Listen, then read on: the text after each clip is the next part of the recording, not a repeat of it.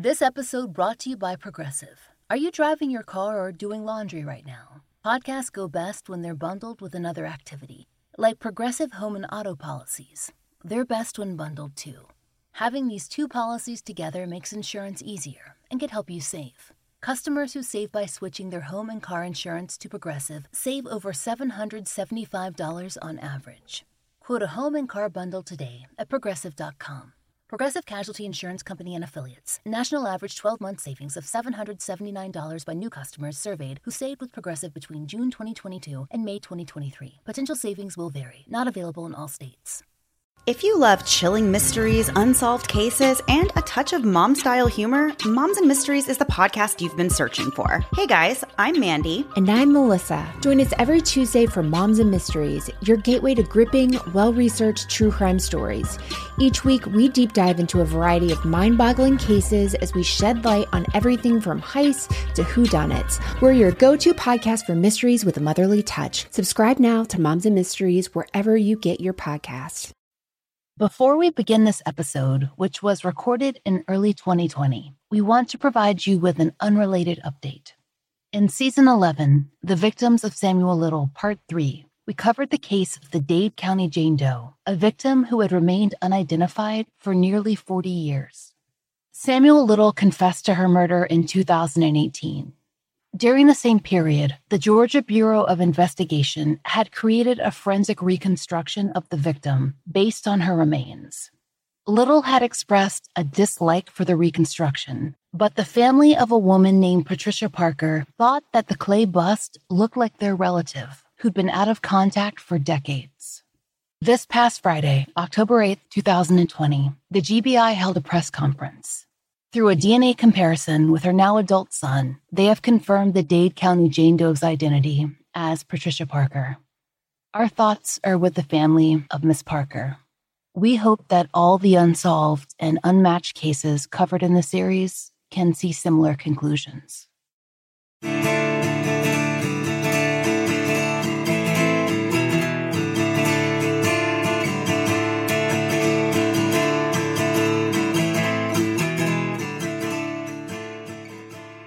This is the fall line.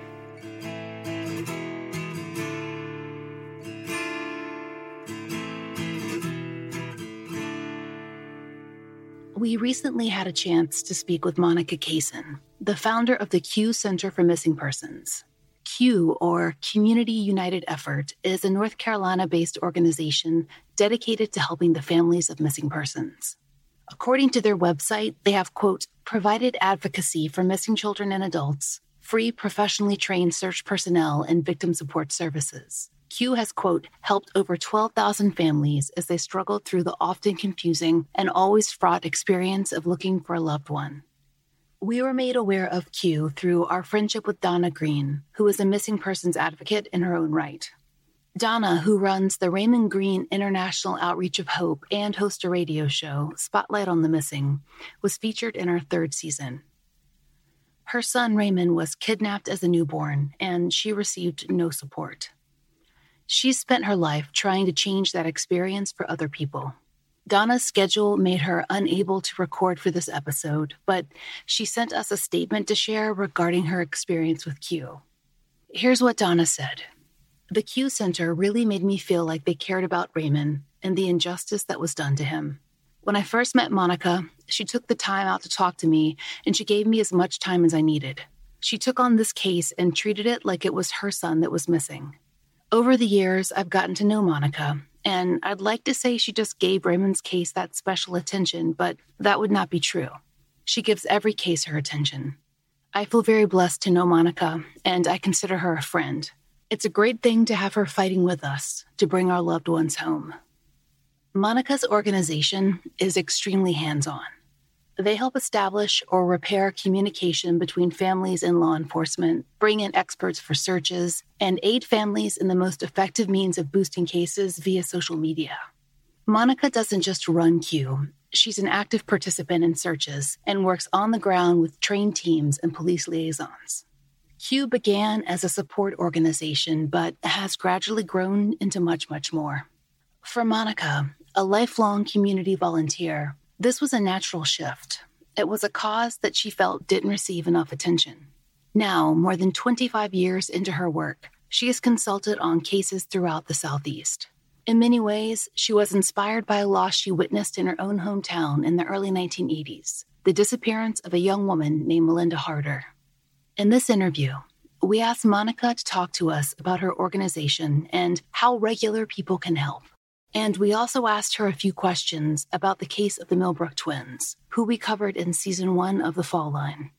There are a lot of citizens out there with an interest in true crime. You frequently see them on Facebook leaving little comments and messages.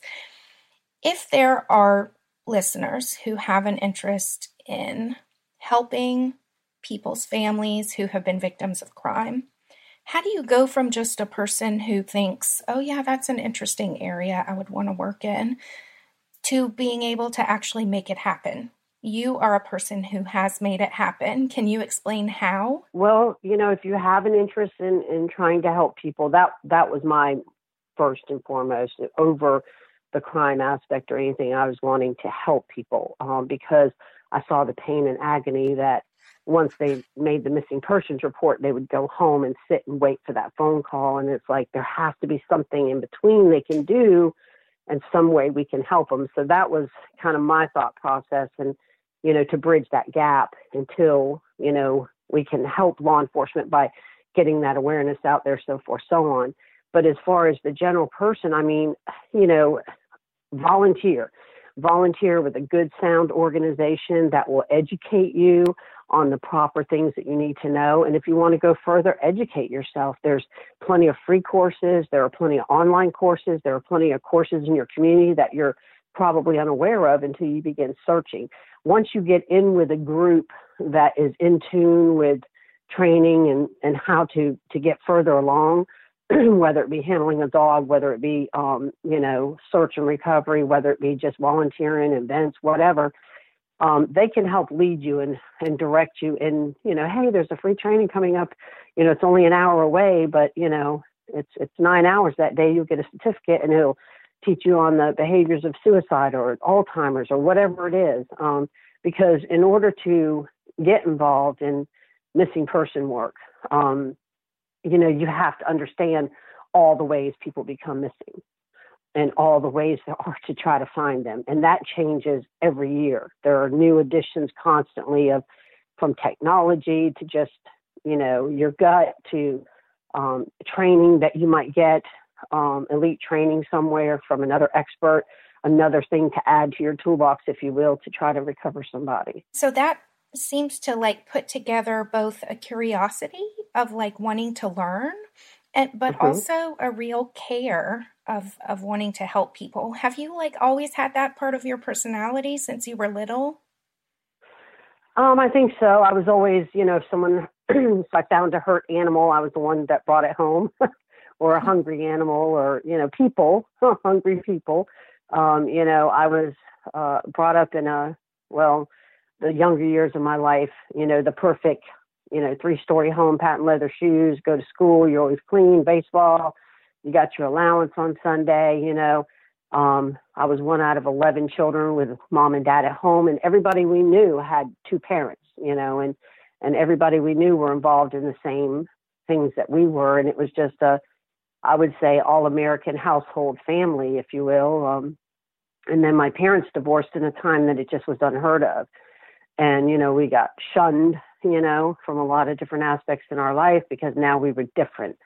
Um, and then you know the four little kids all my older siblings either went in the military or got married or moved out with friends or what have you because they were all old enough to to start making decisions on their own.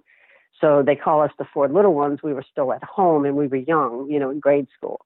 And my mom ended up you know moving on 17th street south in Florida. And, you know, we started fighting, you know, literally like third day we moved in our house, um, you know, getting beat up. We had to learn how to fight. We had to learn how to, you know, get along. We, we were shell shocked because this life wasn't, um, you know, our kind of life that we were raised in. We were unaware. Um, and I think I just started uh, understanding, you know, other people's problems and and eventually, you know, made friends. And when we moved out of the neighborhood, you know, I kept in touch with a lot of those people. And and then we moved into, you know, a semi mixture of a neighborhood, you know, you know, struggling families, older people, uh, bikers, things of that sort. And, you know, um, because my mom was a working mother, we were pretty much just on the street all the time, um, you know, with other families, you know, grabbing a bite to eat here and there or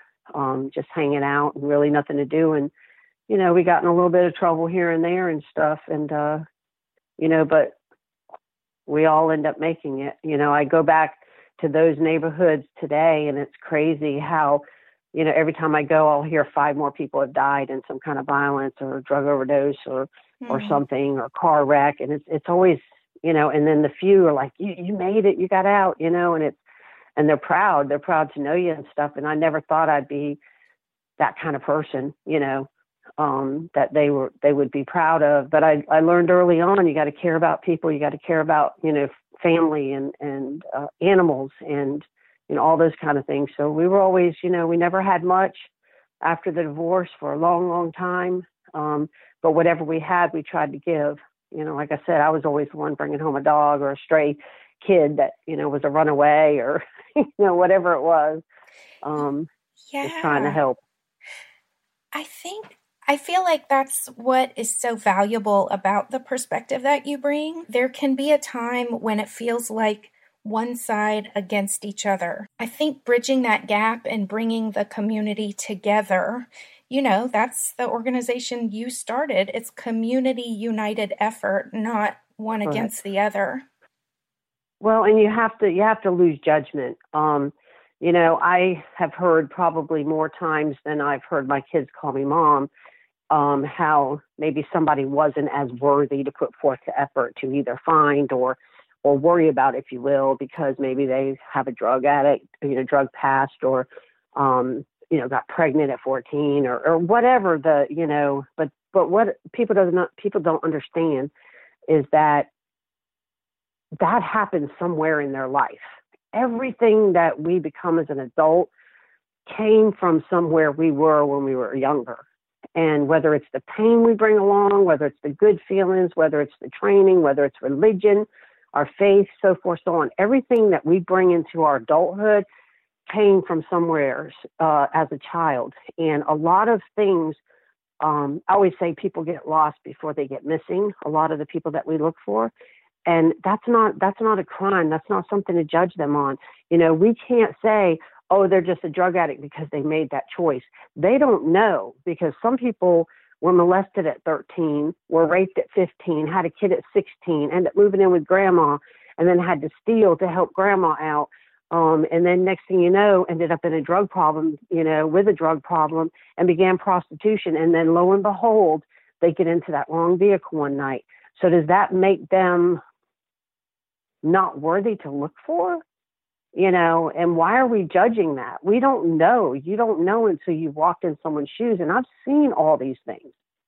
Um, you know, I experienced, you know, the first murder, if you will, at 11 years old in our community. And it was crazy. Um, you know, kids my age shouldn't be exposed to that kind of violence and crime and seeing the drug deals and seeing things going on and and whatnot. So you know, it, it's just insane how people judge. You know, oh, they had a drug problem. I mean, I've seen 44 year old women that were accomplished nurses and had everything, Winnebagos, the whole nine yards, owned a home, you know, great kids, you know, raised their kids.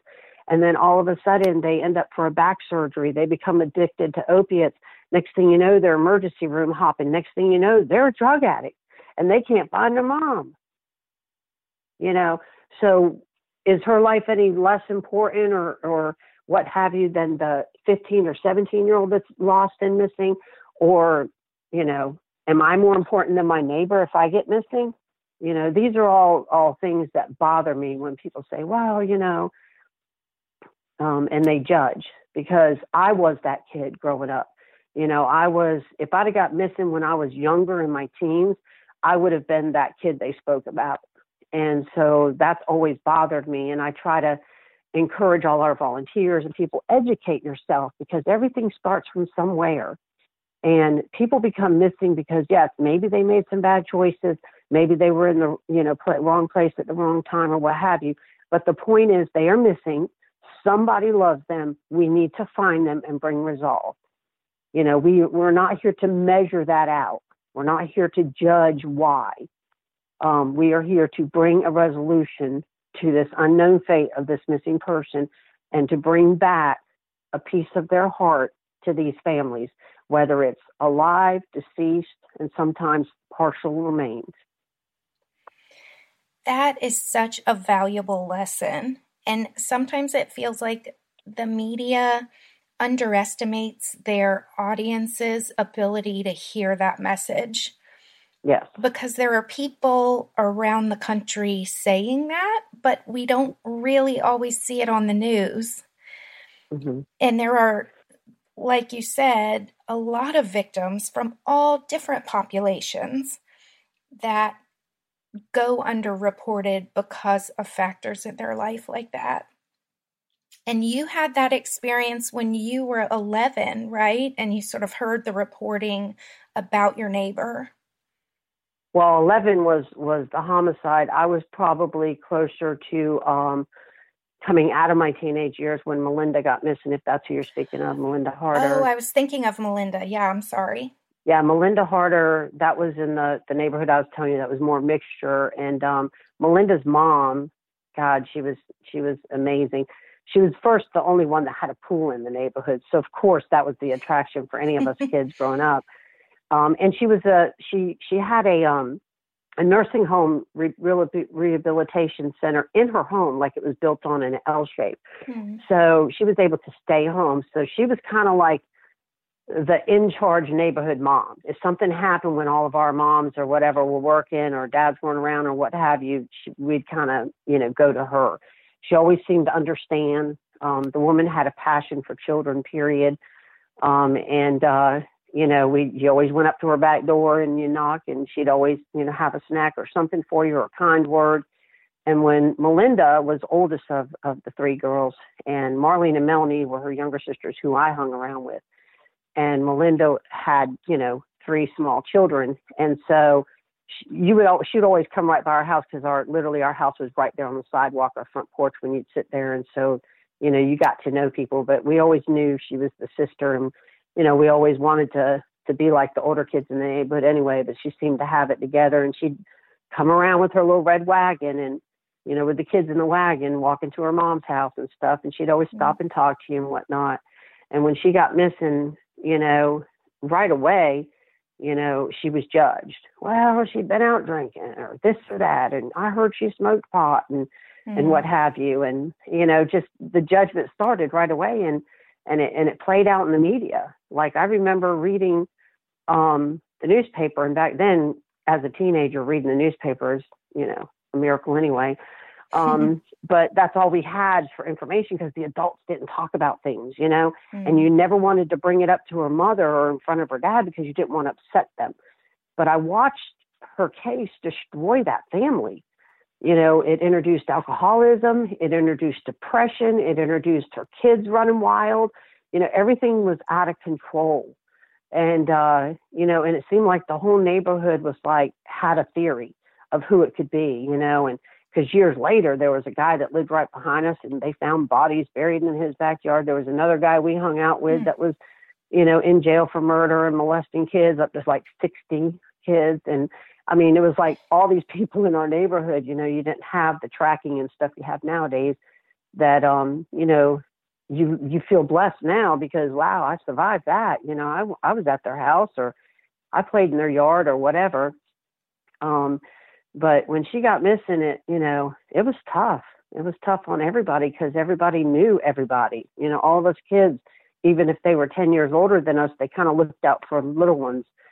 And, uh, you know, and she wasn't that much older, but you know, she was a young mother and and you know, everybody went out, you know, that was of age or near age of drinking and stuff. There was little pubs and little, you know, rec rooms and stuff and it wasn't necessarily even a bar half the time. It was just like a rec room that, you know, they would drink at. Mm-hmm. It wasn't mm-hmm. even selling, you know, drink. um So it was just that kind of neighborhood, and and that case bothered me, you know, all these years. And when I got into missing persons work, um, you know, she was one of those that I was like, God, if I could ever just go back and solve that case, it would be a, you know, a full circle for me. And and I remember it was in 2005. Um, I stopped by, you know, I had been in St. Pete, my hometown, and I had stopped by to see a couple friends. And the daughter of a detective who actually hauled me in quite a few times for delinquency and everything. Um, she still lived in the home. Everybody loved her dad, you know, even though he was a cop in the neighborhood. But um, so I just stopped by to say hi, and she goes, "Oh my God, while you're here, you got to sign my Reader's Digest because I was in the Reader's Digest." And I was like, "Oh, whatever," and I signed it. And mm-hmm. and we started talking, and she goes, "Are you going to go by and see Miss Joan?" I said, "Yeah, and that's Melinda's mom." And and uh, she goes, Why don't you solve that case? I don't understand. And I was like, I would love to. And she goes, Well, I'm going to call her. I was like, Don't you dare. Because I always went by and saw her when I would come to town. If it wasn't just for 10 minutes, I'd stop and say hi. And I said, No, I don't want to, you know, bring anything up to her and upset her. And she goes, No, I'm calling her. Hmm. So she gets on her phone, standing right there. It was like all just, you know, spontaneously. And she's like, Hey, Monica's in town. She goes, Oh, tell her to come see me. And she goes, I have a question. She goes, This is me asking. And she's like, You know, would you care if she looked at Melinda's case? She goes, Oh my God, I've been waiting all these years to hear that. Mm. And yeah. so I was like that little 13 year old girl walking up to her back door, knocking on the door, and she had already had boxes, shoe boxes and stuff sitting out in the living room, pictures, articles, paperwork. I mean, just craziness, you know, anticipating my visit. And so I took it all with me. And I told her, I said, I'm going to go make copies.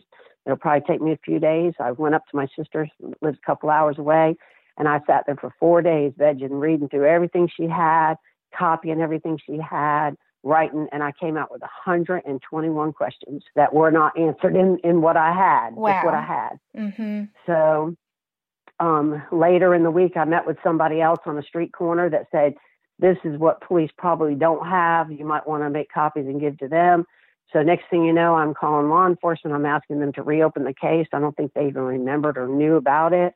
And they put some little girl on it that had never really done anything, a detective or and um and she was had fire in her belly. I mean, she was she took off with it and unfortunately um it was her actions that got it to the part where we we found Melinda, but um she ended up in a really bad car accident and I mean, like almost lost her life, oh and um, was healing from all that. When all the this other detective shows up, we decide we're going to do a public awareness, start all over again, you know, and and turn the the media negativity and you know, and we did a um, I, I reached out to a forensic artist, and she did an age progression, and it was just purely for just to get a good story out about her.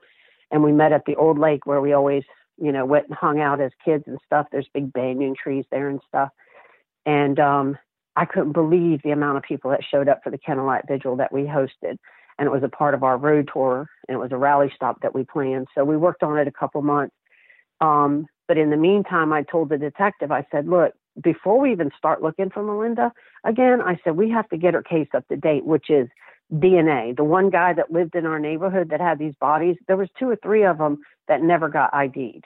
So anyway, long story short, she pushed that and got, you know, our girl's DNA, Melinda's DNA into CODIS. And so when we held this event, we had 16 by 20 posters that we were putting out with Melinda how she looked then, Melinda how we think she looked now, even though we weren't expecting ever to find her alive, and just, you know, still missing, that kind of thing.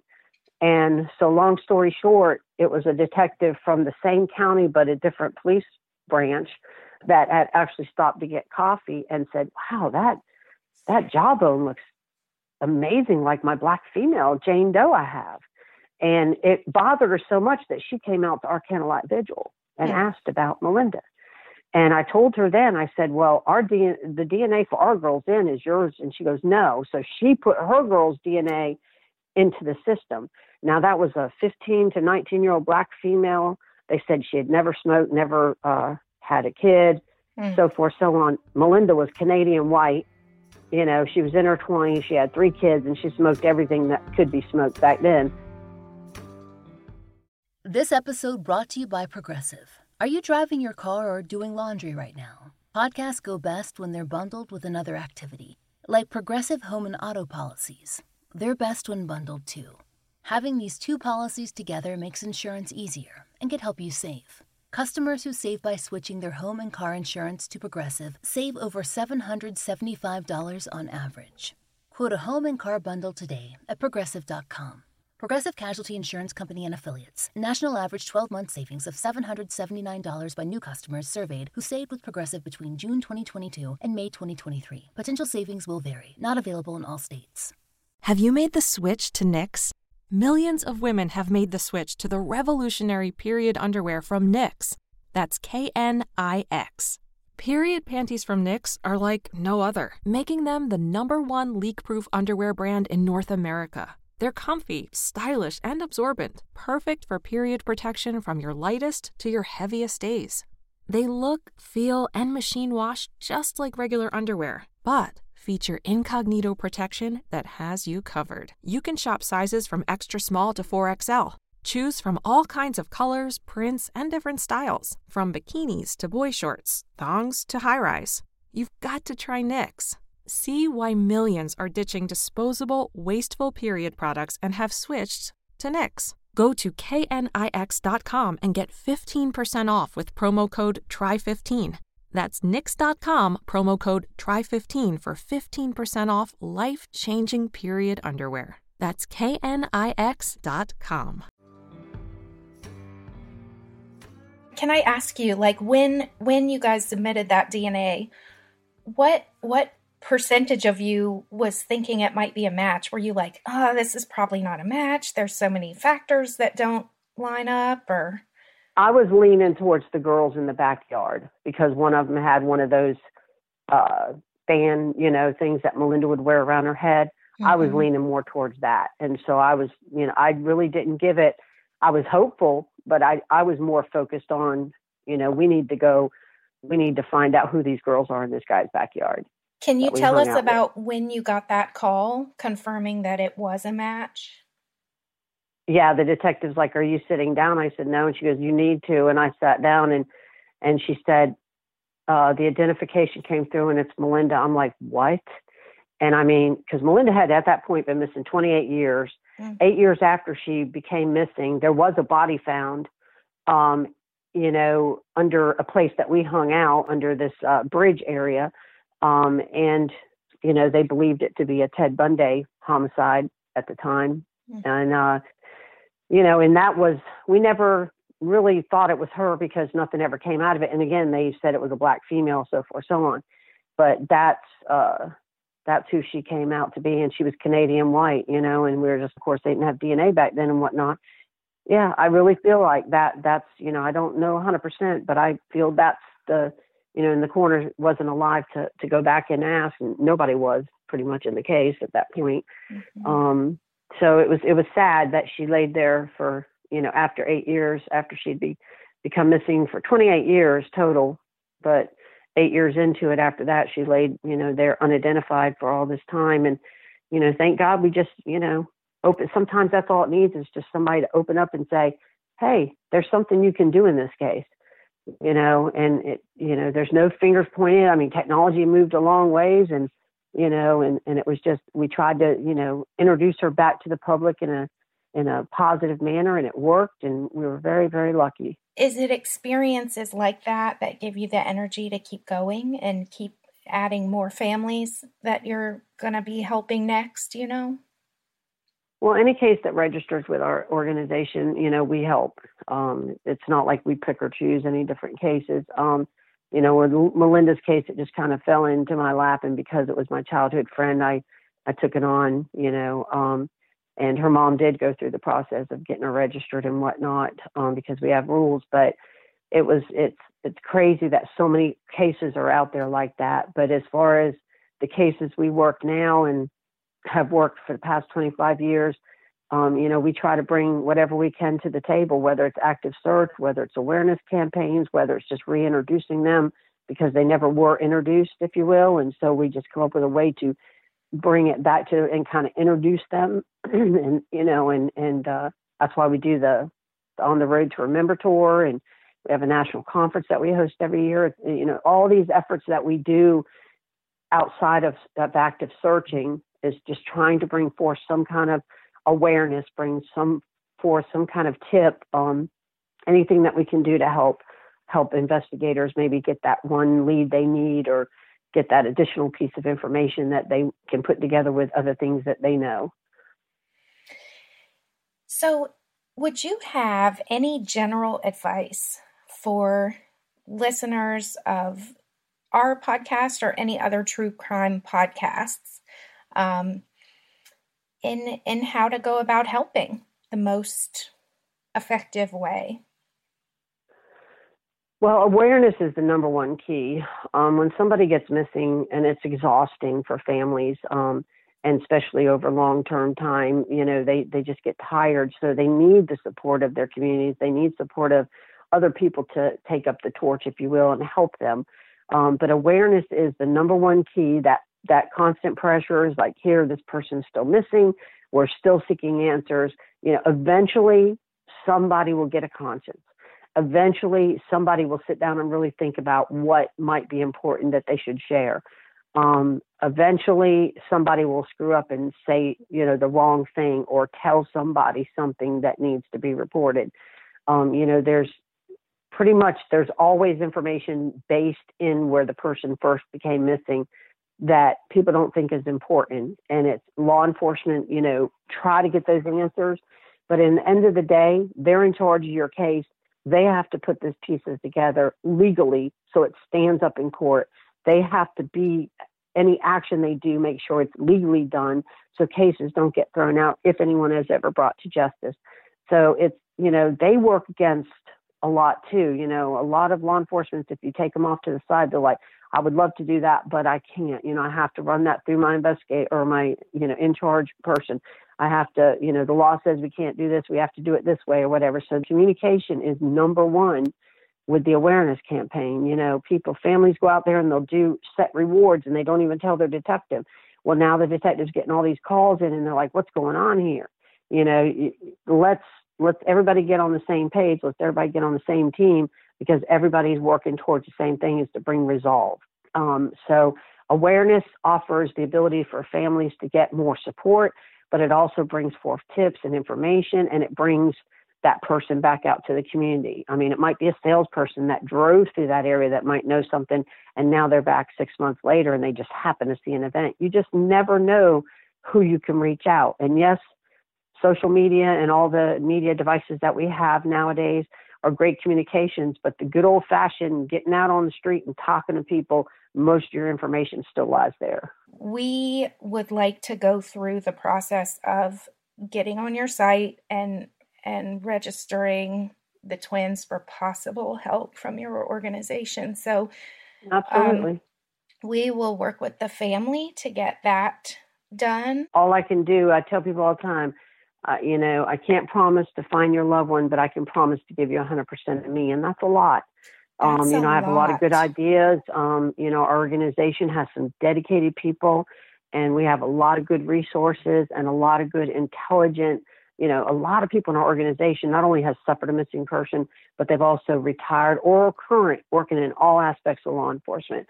So, awesome. you know, we bring a lot of good ideas together. There's, you know, every every week something's presented to me that maybe I haven't thought of, or encouraged me or inspired me to think of something more.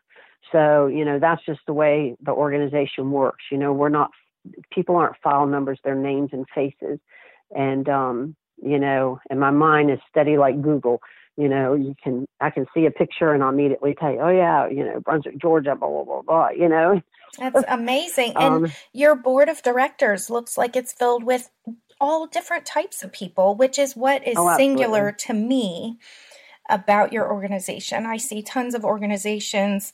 Sometimes they represent law enforcement, sometimes they represent the family. Yours seems to blend from so many different areas, and I think that's what makes it so dynamic. And uh, you know, well, and we've we've actually uh, you know, quite a few years ago, we established our state outreach coordinator program, which is very diverse. I mean, we, you know, I have uh, from Spanish to French to Russian to you name it, different languages that can be spoke, um, different people that can read different languages, um, you know, people that have worked in the scientific field, law enforcement, you know, engineering, you know, you name it. I, I've got probably one of everything there.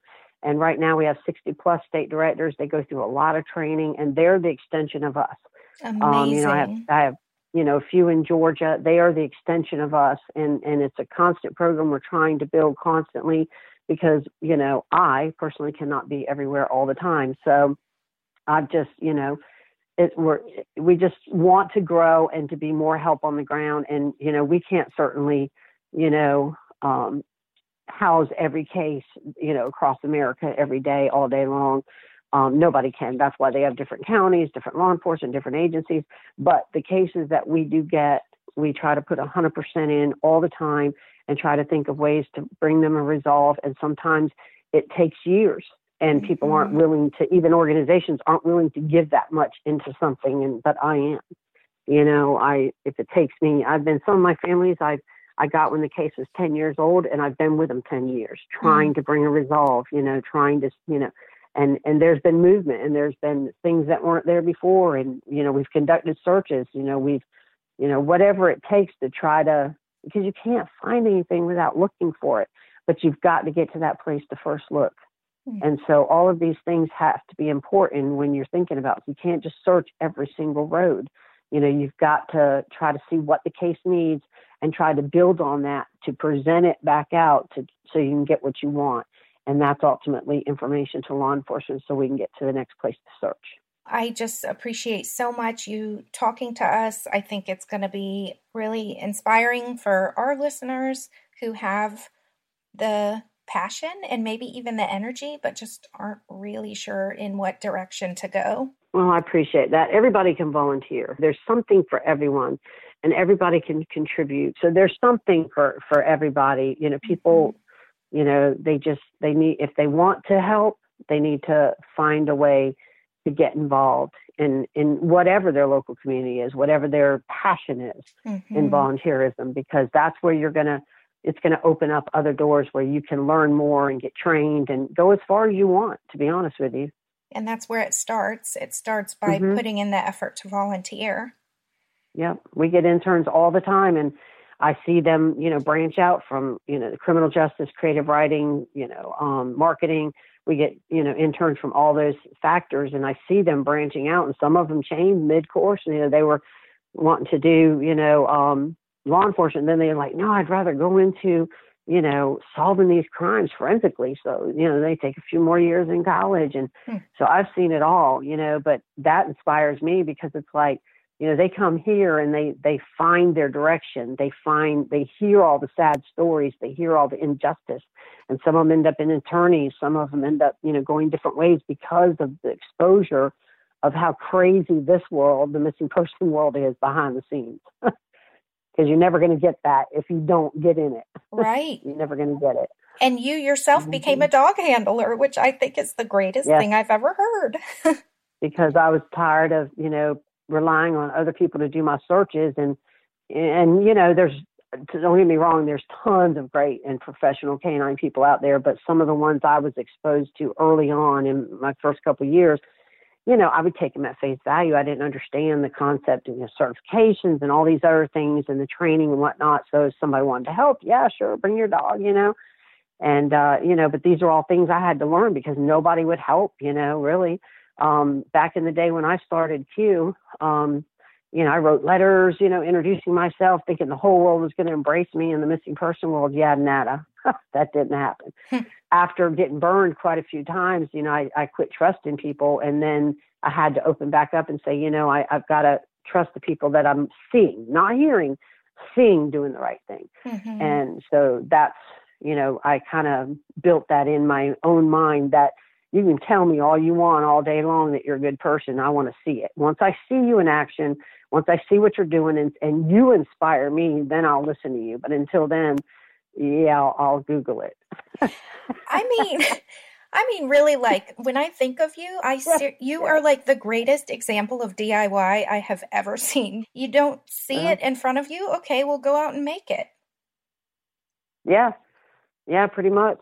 And I mean, I can't tell you. I, I came from days of, you know, cutting clip art and pasting it and copying and making brochures. You know, uh, down to learning computers and And every family, every relationship, every volunteer has taught me good or bad lessons, you know. So it's like you just keep, you know, building off of that. And if I got discouraged every time off of people that said, "Oh, you're never going to get people on the weekends to travel all over for free on their own dime and go and help these people and so forth," and you know, and if I'd have listened to that kind of mess when I started out, because I believed it could be done, and I think when you believe in something strong enough, I think people believe in it too. Mm-hmm. And that's what most people have told me. It's like, you know, you don't hardly ever see a founder of an organization out going through the same swamp their volunteers are or doing the same dirty work the volunteers are. Not only that, but not taking a paycheck, which is an important issue that people don't often think of. When you're in a helping profession, you are helping people. They don't always think about the ethics of whether you should be taking the money. It's just putting your money where your mouth is. Well, I didn't start CUE for a job, if you will, or for funding. Um, I started CUE because I wanted to help people and I wanted a movement. You know, I wanted people to join me in what I was doing, and and it kind of got thrown at me actually. Um, you know, I was always always helping in one capacity or another. I volunteered, sat on boards. I was always at the schools because um, I felt that was important for my kids. But when CUE, you know, when before CUE was formulated, the missing person, you know, came into my life. It was um, not expected, and um, and then it brought back a lot of memories, and it just kind of all came together. So, um, you know, I just if you believe in something, and I tell my kids that all the time, and I tell people that I care about and people I talk to, you know, if you believe in something strong enough, you know, it can work. You just, but you have to be the person to figure it out and make it mm-hmm. happen. Like stuff don't happen just because you pray. Mm-hmm. Pray is that faith that God's going to be there to guide you when you fall because you are going to fall. Um, but you got to do something to fall. Mm-hmm. So, you know, it's kind of like it all just comes back to, you know, old school, you know, hard work pays off. And, and, um, you know, I, like I said, I'm not saving the world. I'm, we're putting a little bit of a dent, but it's more than what most have done. And, um, oh yeah, as far as, you know, and and that's all we can do. You know, do what we can in a day. Took me a lot of years to to to live by that because I thought, you know, I was 24 hours a day. I'm gonna kill myself doing this, mm-hmm. and then I had to say I'm a volunteer. You know, and I've got to, you know, I've given my life to this cause, um, but I have to accept that what I've done today is enough for today, and then I start back again tomorrow. Special thanks to Monica Caison for joining us for this series. You can find out more about CUE in the link in our show notes. We'd like to thank all the listeners who've taken the time to support our sponsors, leave us reviews, or support our show directly on Patreon. We couldn't do it without you. Special thanks to Angie Dodd. The Fall Line is created by Laurah Norton and Brooke Hargrove and is produced and mastered by Maura Currie.